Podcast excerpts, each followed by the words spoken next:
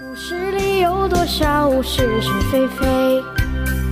故事里有多少非非是是？《侍卫官杂记》作者宋乔，由事了不讲。故事里的事，说不是就不是。老杨所预料的完全不错，在国大一连争辩好几天的定都问题上，让先生几句话就解决了。一看主张建都北平逐渐占到优势，陈立夫、张立生、洪兰友他们有点慌。他们几个人一大早跑到官邸进叶先生，目的当然是搬救兵。报告主席，陈立夫说：“呃，建都问题经过详详细讨论以后，今天下午要在大会提出表决。呃，什么问题吧？如果……”复表决的话，赞成建都南京恐怕要占多数。什么话？谁的主意？大多数都是这样主张。看样子表决的时候，他们一定可以占到优势。张立生陪着笑脸，简直太无用！当初遴选国大，完全由你们几个人一手包办，怎么弄成全会都控制不住的？哎，从前我曾经向主席要求支配，呃，过半数的名额，可是主席只交给我三分之一。至于青年团那一部分，他们向来不听我的调动啊。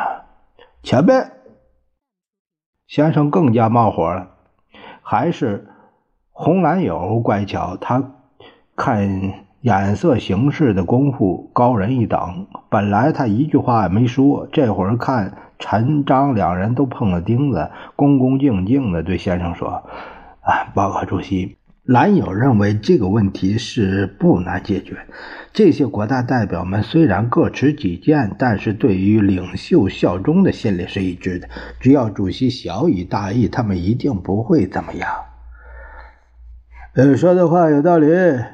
呃，是不是需要给他们训个话？哎，那又不必，只要把建都北平的原提案的人和那些主张最有利的主要分子找来一谈就行了。他随即在西装口袋里掏出一张纸，双手捧到先生面前。啊，这是那些代表的名单，把他们找来就好了。三个人诺诺连声退了下去。约莫过了一个钟头，红蓝友陪着三四十个国大代表来了。你们都是主张建都北平，是不是？谁也没敢吱声。你们知道国民党的天下谁打的吗？啊？蒋介石双眼睁得圆溜溜。我的意思，国都就在南京，永远在南京。听明白没有？所有的人面面相觑。故事里的事，说是就是，不是也是。故事里的事，说不是就不是，是。